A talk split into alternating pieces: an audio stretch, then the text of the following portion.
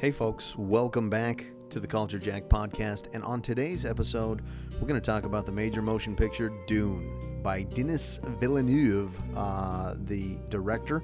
Um, it, it, it ran about two and a half hours, uh, two and a half hour runtime on that. This is the OTE. I'm your host, Dustin. Nice to meet you. Meet you again. Welcome back. It's good to see you, I guess. So, what is the OTE. Before we get into Dune, before we get into that whole movie, and it is a monster of a movie, uh, the OTE, or on today's episode, is a show on the Culture Jack podcast where either Anthony or myself, uh, we do like a quick review and, and recap of a television series that we're watching or a movie that we've just watched, or maybe it's an episode that we're working our way along with one of these MCU Disney Plus shows or something along those lines.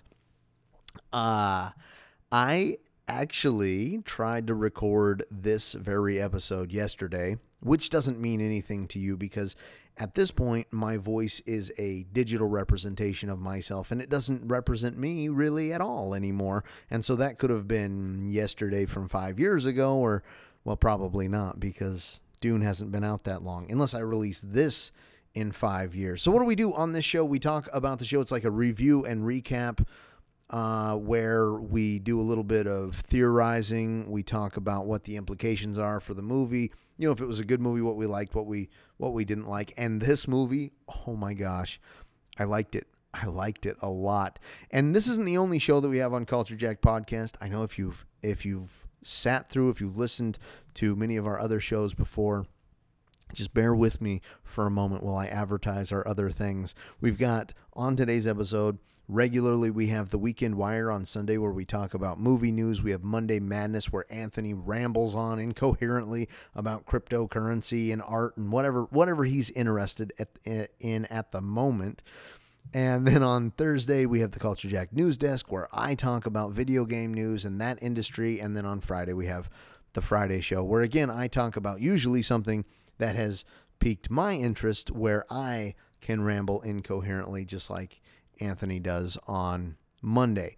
But this is on today's episode, and we're going to get into Dune. But before we do, spoilers. Uh, I am going to be talking about a lot of the major aspects of Dune.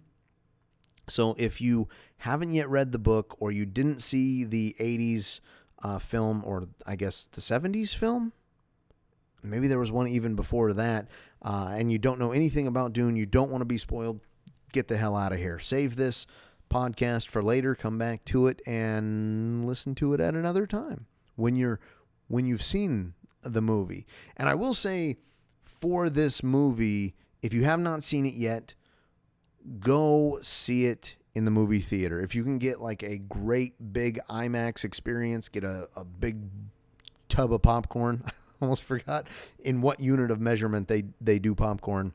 It's not a bucket of popcorn. It's not a bag of popcorn. Well, I guess they do do bags of popcorn, which will uh, allude you to the level of gluttony that I have that I have to get. I only measure popcorn in um, buckets and tubs. That's how I measure that tasty movie treat. So go to a movie theater to see this one though because it is amazing. I wish I would have seen it in the movie theater, but I watched it on HBO Max. So it is out now. So if HBO Max is your only option, I mean watch it though. It is very good. I would go so far as to say it is a it's a masterpiece. I mean it really is. And that's like a lot of people have been saying recently, that is highly uh, dependent upon the release of part two for Dune. This is the first part of a two part epic. And so Ann Sarnoff, the Warner Brothers CEO, has already said, Are we going to make a, a part two? Well, you saw how part one ended. Of course, we're going to make a part two that remains to be seen. I think at least uh, until we see some some big box office numbers put behind it, uh, which we're already seeing some pretty decently sized box office numbers. At least when it comes to one of these hybrid streaming theatrical release movies. Um, maybe higher than we've seen from the pandemic so far from any of the movies that have come out in this fashion. Okay, on to the movie. Now, I took down a bunch of notes during this movie. Like I said, it is two and a half hours long. And I tried to record this podcast yesterday, like I said, and I was going through my notes.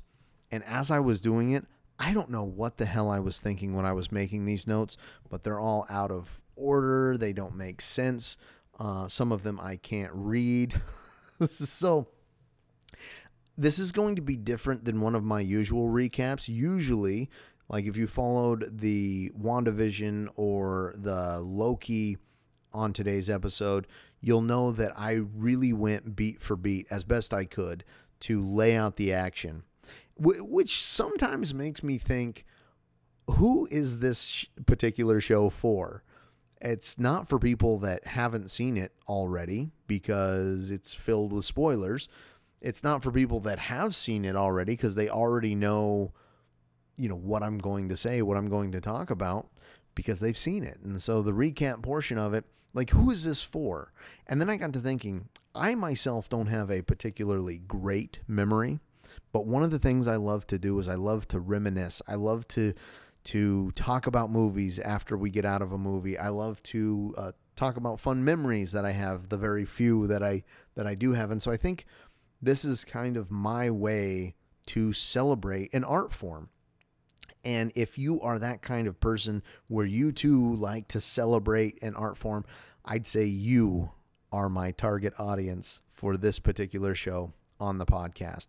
So like I said, I did have a bunch of notes. I tried doing it once. I recorded 20, 25 minutes of it, and it was incoherent nonsense. I mean, not to say that this show is going to be any better, that this show is going to be any more coherent or cohesive, but uh, maybe it will be a little more engaging for me because it was the first time I did it, it wasn't. Engaging. Man, this is the longest intro, intro to um, one of these shows that I've ever had. Okay, onto the show. So basically, the the premise, the plot of the show, the, it's not a show, it's a movie.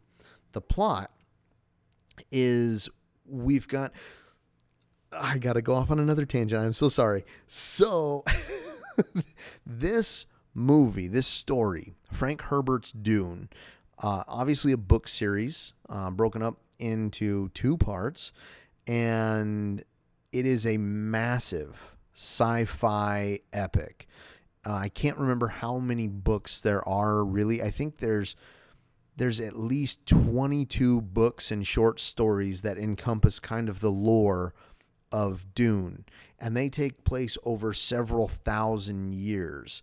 And I don't know because I, I have not read all of these books. In fact, I only have I only have the audiobook of the original Dune, which is great, I might add. I bought it on the Apple Store and it's got wonderful voice acting. And I haven't even finished that, but I started. So I knew kind of what I was getting into with this movie, um, but I didn't finish it. So there were still a lot of surprises to be had. So basically, essentially, what's going on in the story? Oh my goodness. There is a an, an empire. This and and this story, that's where I was going with that. Uh, this sci fi story served as an inspiration to other sci-fi epics that have that we've seen on uh, on the silver and gold screen, to include Star Wars. And so a lot of the things I was listening to someone else talk about this, a lot of the things that you see in Dune, you might be tempted to go, "Oh, they ripped that off from Star Wars," or "Oh, they ripped that off from this series, whatever it was." And really, Dune and Frank Herbert were the pioneers of these kinds of sci fi ideas and tropes. Like you'll see the uh, Lord Harkonnen as uh, who plays Lord Harkonnen? Stellan Skarsgård. You'll see him as this monstrous being that controls essentially a trade colony.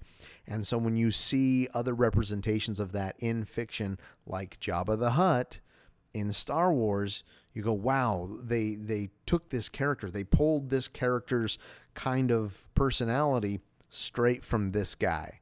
Uh, so it's pretty cool to see. All right, that was my last aside. Onto the story, kind of the story of it. So there's an empire, all of these different great houses and families under an emperor. And under this emperor is a planet, a planet called Arrakis. On this planet Arrakis, which is a desert planet where most of this movie takes place, where most of the, the story takes place, there is a resource called spice. And to the people of the planet, spice represents it's like a hallucinogen. It's like a a a drug that they take into their bodies and it turns their eyes blue and it gives them special abilities to to kind of be one with the desert, maybe also some psychokinetic abilities or, or something along the lines. But anyway, that's one aspect of spice, one use uh, for spice. The other use for spice, or melange, I believe as it's called in the books, is interstellar travel. Space travel is made possible by the use of spice. So there I nailed it. I don't know how maybe they use it in their engines, maybe they refine it into an ore or other other type of fuel, but they cannot make interstellar travel without this spice. So this planet in the empire is very very important to the emperor. And he's got these people watching it called the Harkonnens, and they're kind of a ruthless uh, family, a, a ruthless gang led by this Baron Vladimir Harkonnen. And they get kicked out. At the beginning of the at the beginning of the movie the empire says you guys are out. We're to have this other great family the house atreides come in and take over the mining operations on arrakis and so harkonnen leaves they're kind of terrible people anyway uh, atreides is hired by the empire and the uh, Atreides are are what you would imagine a more noble house would look like. They're not these nasty creatures like the Harkonnen are. There's even one point in the movie where the Harkonnens are getting ready to go back to Arrakis because, again, spoiler alert, they they never intended to leave. They never intended to leave this cash cow of Arrakis behind. Uh, they were going to go back, take out the Atreides, and resume their mining operations. So, okay, they leave the planet. Um, the Atreides come in to mine the spice. Now, on the planet, like I said, the people of that planet are called the Fremen, and they live in the desert. They know how to walk in the desert. You have to use a non rhythmic walk because anytime you use consistent rhythm in your walk or in your machinery, then the desert feels it, and the vibrations roil through the sand, and the gigantic sandworms, the giant seemingly carnivorous sandworms of the desert, come to devour whatever is creating creating that rhythm. And I'm not I'm not clear on whether they eat spice or if they eat, you know, little beings. Oh, the thing about the the creatures of the desert, there was only one that I saw really showcased, and it was a little mouse kangaroo looking creature.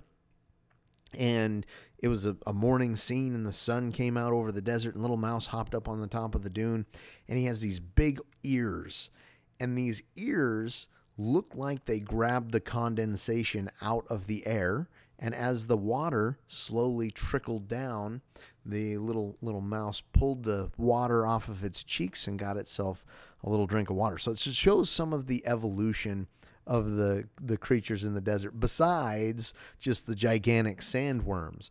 Um okay, so it, it very convoluted. Now this movie has an incredible amount of lore that is dedicated to it. So if you are someone that likes lore heavy franchises or lore heavy stories.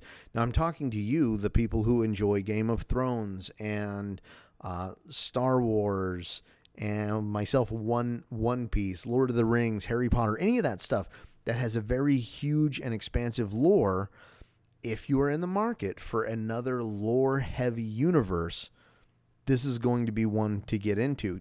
Now, this has been released in a hybrid way on streaming and in the theaters. If it does well enough to warrant a sequel, a sequel, you know, will surely be 3 or 4 years off. It doesn't you can't create one of these epics overnight. But by the time we get 4 years into the future, hopefully we will be back to a much more uh, steady sense of normalcy, at least when it comes with this ongoing pandemic and the coronavirus. So at that point, you're going to get everyone hooked on this movie, on the beautiful visuals. And I will tell you, the art direction in this movie is so amazing. The, the sandscapes are incredible. And someone pointed it out in a video. I think it was Chris Stuckman, Struckman on YouTube. He was talking about it shows you the absolute massive scale of the ships that are flown, of the gigantic sandworms, of the gigantic cities, because every single one of those is paired with a point of reference that we as humans can automatically identify at and go, that's a that's a tree next to that ship. Well, I know how big a tree is, so the ship is absolutely, absolutely gigantic. So there's kind of a subplot. I mean, it, not a subplot. It's part of the. It's a major part of the plot. The son of the what is he? He must be the the the Duke Duke uh, Atreides, Leto Atreides, played by Oscar Isaac. The son, Paul Atreides, played by Timothée Chalamet, is he is gifted with it's not the Force, but it's called the Voice. He is one of he's being taught the Bene Gesserit ways by his mother, Jessica. And the lady Jessica is a Bene Gesserit. And so what the voice does, I know this is all over the place, but my notes were, and honestly, when I did this yesterday, it was equally as sporadic and, and crazy. And so I don't I don't I feel like maybe this is the this is the best that I can give you for Dune with uh, all of all of the all of the things that go into Dune. So anyway, the Bene Gesserit are this large kind of shadowy organization of essentially witches, I guess. It's a group of women that can control other people by using their voice. And so typically there's not any men in this group. And the men that are born to this group that are trying to teach the ways of the Bene Gesserit are killed or they die off. They don't last. They they do not have the capacity to control the voice, but Paul does. And so Jessica's been teaching him the ways. Well, a Bene Gesserit mother, when the Empire lands their ship to go tell Paul, not Paul Atreides, Leto Atreides, that the Atreides house is now going to be in charge of Arrakis. When they land to tell him, tell him that, this elder Bene Gesserit woman goes to Paul and says, "Okay, Paul, we are. Uh, you're going to stick your hand in this box." And he's like, "I'm not going to do. What? What do you? What do you mean? I'm going to stick my hand in the box?" She said, "Well, you, your mother told you what you needed to do, and." Uh, you, or you needed to listen to me. So he sticks his hand in the box and she puts a poison needle to his his neck. And I wanted to make sure I talked about this because this is called the Gom Jabbar, her needle. And she says it's got a little bit of poison on the end and before anyone can come rescue you, I can stick it in your neck if you take that hand out of that box. So, what the box does, it gives him this burning, tingling, painful, devastating sensation in his hand. And she says, Look, this is to test to see if you are an animal or not. And he's like, How dare you call me an animal? And she's like, If you pull your hand from the box, as would an animal instinctively to escape a trap, I will pierce your neck with the Gom Jabbar. But if you, as a human, recognize that you will be killed if you pull your hand from the box and are pierced with this gom jabbar, so you do not pull your hand from the box, despite the devastating pain that you are now uh, being inflicted on you. I will not kill you, and I will determine you are a human. So he he persists. He even goes so far as to tolerate the pain and then look her in the eye with a, a look of conviction. And he pulls his hand from the box, expecting it to be all torn to shreds, but it turns out uh, he's just he's just fine. So the Bene Gesserit woman, uh, the the elder Bene Gesserit, goes to talk to Jessica on her way back to the ship, and she's like, "Look, what was supposed to happen and I, I can't remember if I was if I'm getting this from the movie or if I'm getting it from some of the stuff that I've read afterwards. But what was supposed to happen, according to the Bene Gesserit, the secret shadowy organization that controls the politics behind the scenes for the Empire, the House Harkonnen and House Atreides were supposed were supposed to um, Harkonnen was supposed to have a son as a prince, and House Atreides was supposed to have a daughter, and then the two houses were to be wed, and their child was supposed to be born as a man uh, that they call the Kwisatz Haderach, and the Kwisatz Haderach is a person that through a holy war would unite all of the houses together under an empire for the Bene Gesserit. At least if I'm understanding it correctly. So Paul's got visions. Uh, he dreams of this girl Chani on Arrakis. He dreams of his good friend Duncan Idaho, played by Jason Momoa, dying on Arrakis. Um, so much so that he's like, "Hey, take me to Arrakis on a scouting mission." He's like, "No, you'll go with the rest of the nobles." Um, let's see what else is is super cool. Now, this whole movie, I don't know if you're familiar with Studio Ghibli films and Nausicaa of the Valley of the Wind, but it's really giving me that Studio uh, Ghibli and Nausicaa vibe through the whole through the whole movie. So let's see. Um, I'm going to go through my notes here. I'm not going to read my notes. I'm not going to be prompted off of all of my notes because some of them are absolute garbage. The Kwisatz Haderach is also called Lisan al Gaib on Arrakis. Uh, there's a lot of lot of lore in this, like I said. So the Harkonnen they leave the planet of Arrakis, but before they do, they attempt to sabotage the Atreides and their mining operation of the planet. They break refineries, they take equipment that they could have used. They even tried to assassinate Paul while he was in his room. There's this dude they had cemented into the wall six weeks prior who has a little bug creature that he zips out of the wall called a hunter seeker. And Paul, he stood so still in a hologram of a lesson that he was learning about Arrakis people, culture, flora, fauna, so on, that the, the hunter seeker didn't notice him there. But someone else came into the room and it went to attack him, and Paul grabbed it out of there and smashed it with his hands. And Gurney Halleck, played by Josh Brolin, even commended him on his rescue of the uh, servant person that was coming into his room to to help him out. So, you know, they they they start mining operations for a little bit. They go out, and they see one of these sandworms, uh, and the the scale of this thing is huge. They've got this thing on tracks called a crawler that harvests the spice, and it's making these rhythmic uh, sounds, obviously. So they know that worm attacks are coming. And what they do when a worm attack comes is they see the worm coming off from a little drone that's up in the sky, and then another piece of equipment comes in, a helicopter, a helicarrier sort thing, and it flies over the crawler, attaches to it, and lifts it up off the ground to, you know, keep it from getting swallowed by the sandworm. Well, this particular one, it uh, malfunctions, and so the Atreides father and son, they come in, they fly in on these little ships called Thopters.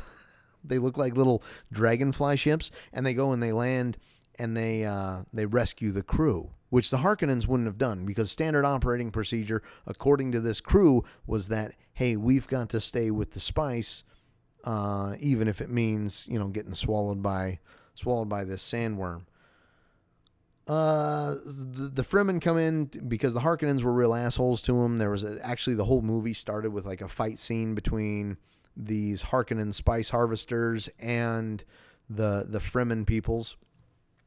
And so this Fremen guy goes to Leto Atreides to make a deal, and he's like, "Hey, let's make a deal."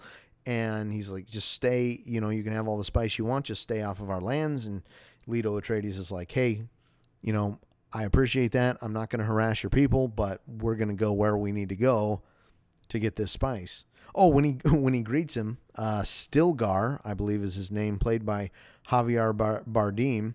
Uh, he spits onto the table and all of the guards get really upset and they're like, "How dare you do that?" And Jason Momoa's character Duncan, who's been there, he like stops him. He's like, "Whoa, whoa, whoa!" And he says, "We very graciously accept this gift of your body's hydration." And he too spits on the table, and so they all spit uh, because that's you know water's hard to hard to come by.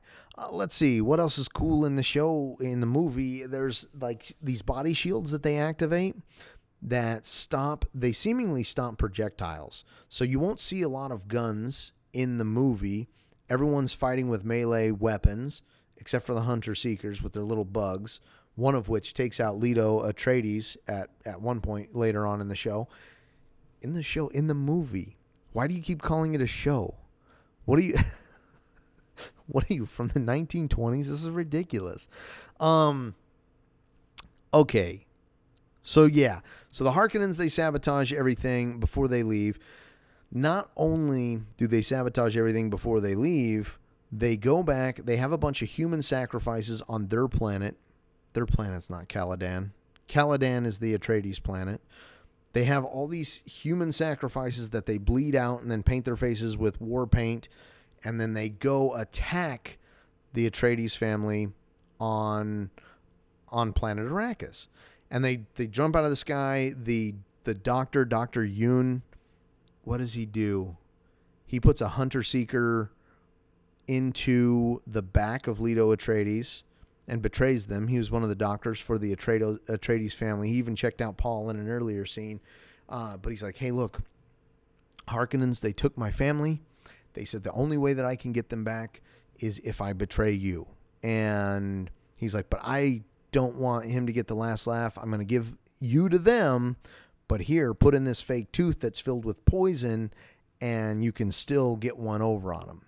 And so, yeah, Oscar Isaac was amazing in this scene. He's he's sitting here in the arms of this doctor, and his eyes are just wide with shock, disbelief, betrayal, and also like a, a really quizzical face on like, how could you be asking me to do this for you after you've just betrayed me and my family and are giving me over to the Harkonnens?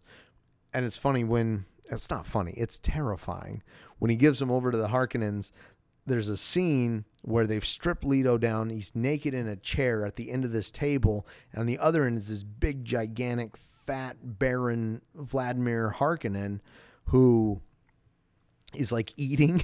he's having a dinner party, but Leto is just he's he's conscious, but he is subdued, and the Baron Harkonnen goes to the doctor, and the doctor's like, "You said you'd." Uh, release my wife. And he's like, Yeah, I, I said I would set your wife free from this life or something. And he kills the doctor as well. Of course, he's a bad guy. He's not going to let him let him get away. Um, but yeah, the the Baron he flies over because he's got like this spine that lights up, and I don't know if he's he's uh, like a disabled person and his his legs don't work, but he's dragging his legs across and he's flying around with this telekinetic spinal tap augmentation cyberkinetic thing, and he goes over to Leto Atreides and Leto's like, and he's like, "What was that?" And he gets closer to him and he's like, and he's like, "I can't hear you," and he gets real close to him. And then Leto busts the tooth and he releases this gas cloud and seemingly kills Baron Harkness, Harkonnen, but Harkness. What is Harkness? Is Harkness Shakespearean? Harkness, Harkness. It'll come to me. Maybe it's a Marvel thing. Harkonnen seemingly kills Baron Harkonnen and all of his uh, immediate council that are in this this dining war as well. So this dining war, dining room. I just read another note about a holy war, and so Paul is having these visions about this holy war that in his name that he becomes a Fremen and he he befriends Chani. The thing about his visions, I don't know if you if you've watched this movie and you're listening here out of pure nostalgia and reminiscence, if you've watched this movie, his visions, I don't know if they're always correct because he was having visions of uh, communicating with this guy Jamis, who we meet later on, and Jamis is teaching him things, and he's been learning the way of his people, and all of this, this, that, and the other. And at the same time, later on in the movie, him and Jamis fight uh, over his mother Jessica joining the Fremen tribe after the attack from the Harkonnens and Jamis doesn't he doesn't want Jessica there because she's too old to learn their ways or whatever. So they fight because uh, Paul is uh, fighting as as her champion, and he kills Jamis right when he meets him. So there's no way that these visions that he has can be taking can be taking place. Uh, Leto Atreides, before he dies, realizes that the Emperor set him up, that the Emperor sent him to this planet to lord over it as a, a fiefdom and uh, set him up for failure because his house was getting too powerful. And his pow- house was also charismatic enough to join with the other houses in rebellion against the emperor. So the emperor got scared, made a deal with the Harkonnens, and the Harkonnens went back to uh, to to destroy the entire house of Atreides. What is interesting, though, the Bene Gesserit that work in the shadows, that elder woman had a deal herself with Baron Harkonnen that said, You can do what you want to Leto Atreides and the rest, but you cannot harm Jessica and Paul. And so the Baron says, You have my word, no harm will come to him. But we know that the Baron's word is worth nothing because uh, he sends his troops down, and as they're attacking, they capture Paul and they capture Jessica. And they intend to fly them out into the desert and feed them to one of the giant sandworms. The reason they do that is because they say, well, we're not we're not going to harm them. You know, technically it's going to be one of these sandworms. Jessica and Paul, when they're in this thopter with these bad guys, they bad guys. I mean, it's all it's all relative, right? You're you're a bad guy. Sure, you know you've got a different uh, view, a different uh, opinion, maybe. That's all it is. It's all subjective to to where you were born and what what causes you'll fight for and die for. So they're on this thopter, and Paul attempts to use the voice, and he's like, "You will remove her gag right now," and the guy goes and punches him in the face. Jessica, meanwhile, is using sign language to Paul and saying, You're using the wrong pitch, the wrong tone. And so he says it again. He says, You will remove my your, her gag. And uh, dude's like, Okay. And he removes her gag. And she's like, You kill him, you kill him. And they use the voice to escape their captors into the desert. They are followed by another Thopter at one point. I just love the name Thopter. I love that we have a mode of transport that is named a thopter that looks like a dragonfly. But they're being chased by other thopters. The other thopters shoot missiles at them. They escape into a sandstorm, and they kind of, you know, let let Jesus take the wheel, sort of thing. They crash land, and they're in this tent, and the tent is made of similar material that these suits that they have are made of. And the suits are so cool because the suits that they put on are ones that the Fremen use and that they've designed that absorb uh, absorb. well, well, it's it's quite interesting, like how they absorb the water from your skin, uh, the sweat that you do, and the maybe urinations that you have. And if you listen to a couple of the fellas I listen to, uh, they uh, absorb the poo as well, the moisture out of it, and they waste no less than a thimbleful of water every day. So they're like hydration suits. It's even really cool when they finally meet the Fremen in the desert. The the Fremen before they get on their way, they crack open their suit, they cut their skin to bleed a little bit. They put the suit back on, and seemingly the suit will absorb the moisture from their blood to allow them to continue on through the desert.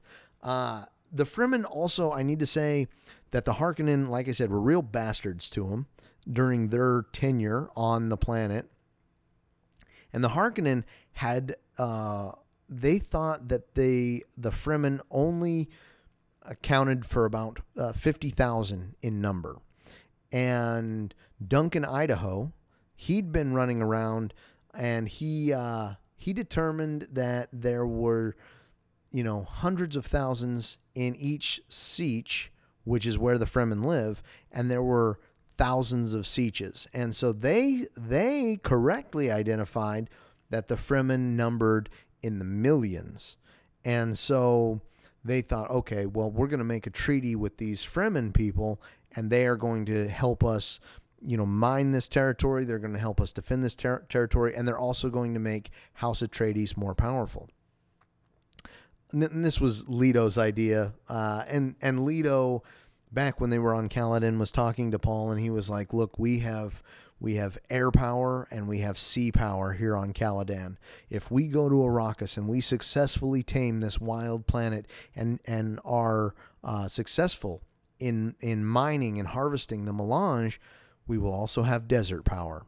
And so that comes into play kind of at the end of the end of the movie.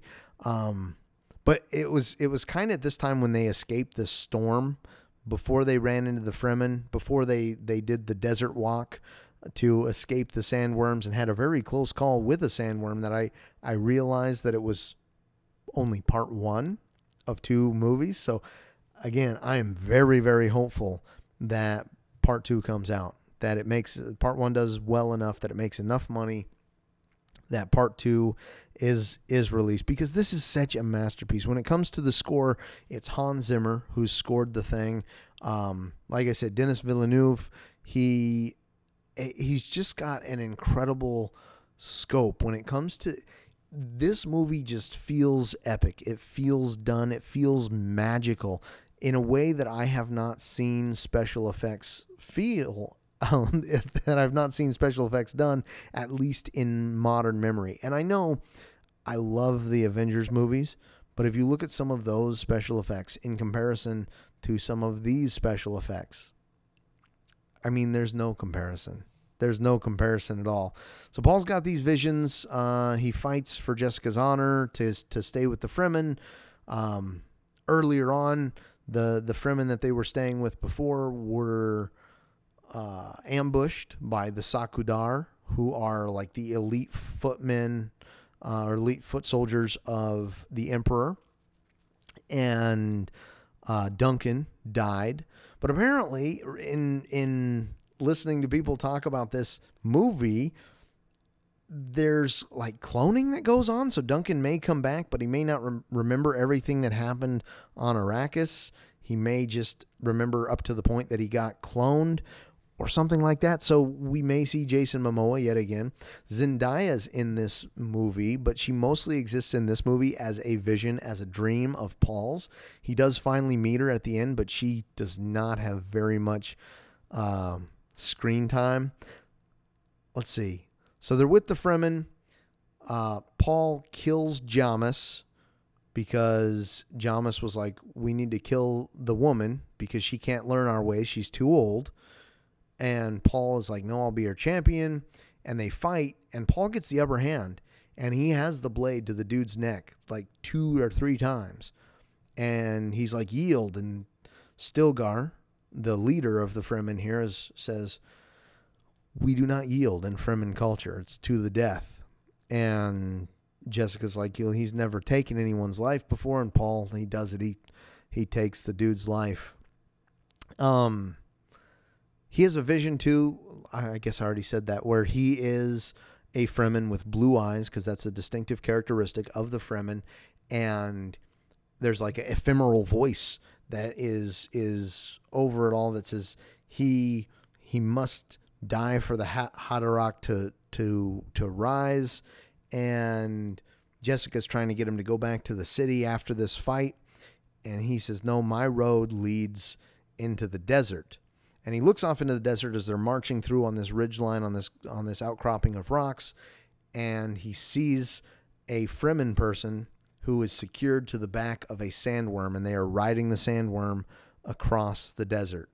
Uh, and he he looks at him and he smiles and he goes desert power. You know just like his father said that they would find on Arrakis.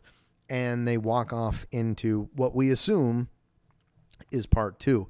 Now that's I think most of the story. I'm sure I missed a, a couple of a couple of small parts. Probably I don't know if Gurney Halleck is dead, but he may be. He was a cool character.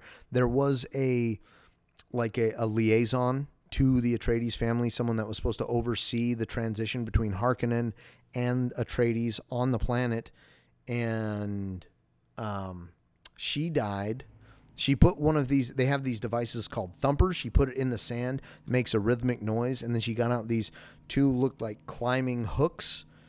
And so I assume she was summoning a sandworm to ride, but just then she was ambushed by one of the Sardaukar, and uh, she when the sandworm got there, it ate them both essentially.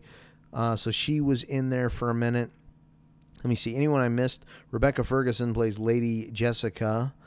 Um, Dave Bautista's in this one. He is the nephew of Vladimir Harkonnen, uh, Glossu Rabban. And like I said, uh, Javier Bardem is Stilgar, kind of the leader. So we're going to see more of uh, Stilgar in the second part. We're going to see more of Chani, um, Zendaya's character in the second part. But so good, so epic in in scale. I hope, I hope, hope, hope, hope, hope it gets a, a part two uh, and doesn't end up like the Chronicles of Narnia. I don't even know if the Chronicles of Narnia was finished. I don't know if it was ever even completed before they stopped making them. Maybe it was. I didn't follow that one uh, too too terribly closely. Some people said that this was very slow, and it was. This was not a movie that you could watch and be distracted with anything else.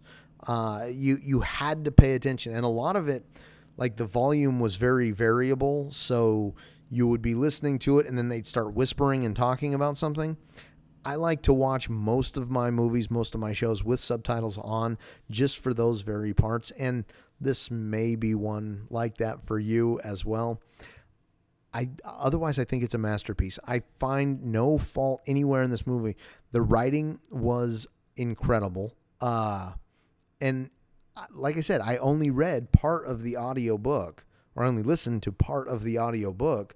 Uh, but the parts that I did listen to in the movie, they they correctly they got the tone correct for the movie for those those parts specifically. Um, so the the characters uh, amazing, the actors it was so well acted, and I think so well casted too, especially for Timothée Chalamet. Uh, his character as Paul Atreides was amazing. Oscar Isaac did so incredibly as as well. Uh, Stilgar, I haven't seen much out of him out of Javier Bardem, but he was amazing as, as, well. So super good casting. The effects as well on um, Baron Vladimir Harkonnen were also amazing. He was so menacing as a character, and a lot of people are saying as well that this source material, Frank Herbert's Dune, is notoriously difficult to adapt. I guess there was a television series. We had the two movies in the past, and none of them really captured the feeling of this book, especially with the expansive lore that it has. I mean, this is a genre defining story.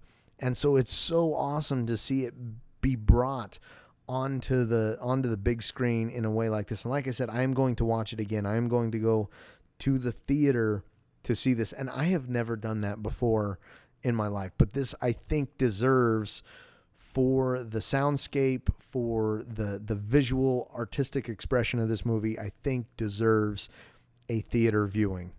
I mean, I mean it has to. And there is uh, a lot of different allegories in this, uh, whether it's to the Crusades or the war in the Middle East, um, whether that's Denis Villeneuve's take on it or the intention by the original author Frank Herbert.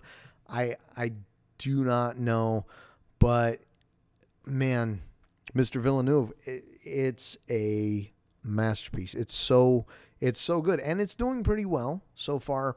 Um, I recorded this before the second weekend that it's been out, but on the first weekend, it had a forty million uh, domestic box office opening.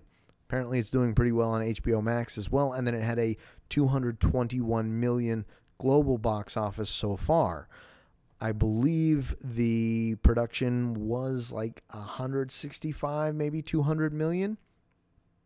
I'm not sure, but uh, man, man, great, great movie. I could not recommend it more.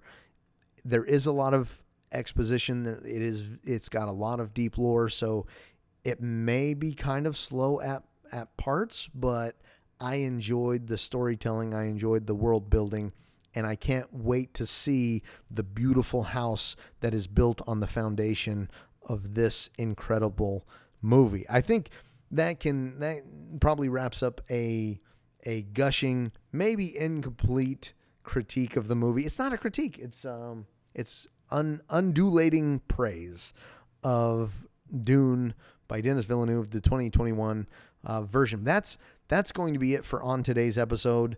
I hope you enjoyed the show. If you did, you can leave us a like, leave us a subscribe, leave us a follow, leave us a review, leave us a comment. You can do that on any one of the podcasting platforms that we're on, and we're on everything Amazon Music, Apple Podcasts, Spotify, Stitcher, Pandora, SoundCloud, iHeartRadio, you name it, we've got it. Uh, you can leave us a comment at Culture Jacked on Facebook, Twitter, or Instagram. I'm okay at checking those. Uh, you can also send us an email at culture.collective.x2 at gmail.com. If you want to uh, let us know what you'd like to see on today's episode. Next, if you'd like us to review, I don't know, maybe the Mask movie with Jim Carrey, or you want us to go back and check out one of the Matrix movies, um, we, try, we try. I say we try, but this is a, this I call this a semi-regular show for a reason. Hawkeye is going to be coming out. Anthony is going to be doing the review episodes for Hawkeye, so look forward to that. We've got other on today's episode episodes for you if you'd like. I mean, Black Widow, WandaVision, Falcon and the Winter Soldier, Loki. We did one with He-Man and Invincible. A couple other movies. Like this is a semi-regular part of the Culture Jack podcast, but it is a good part of the Culture Jack podcast. That's all I have for you today.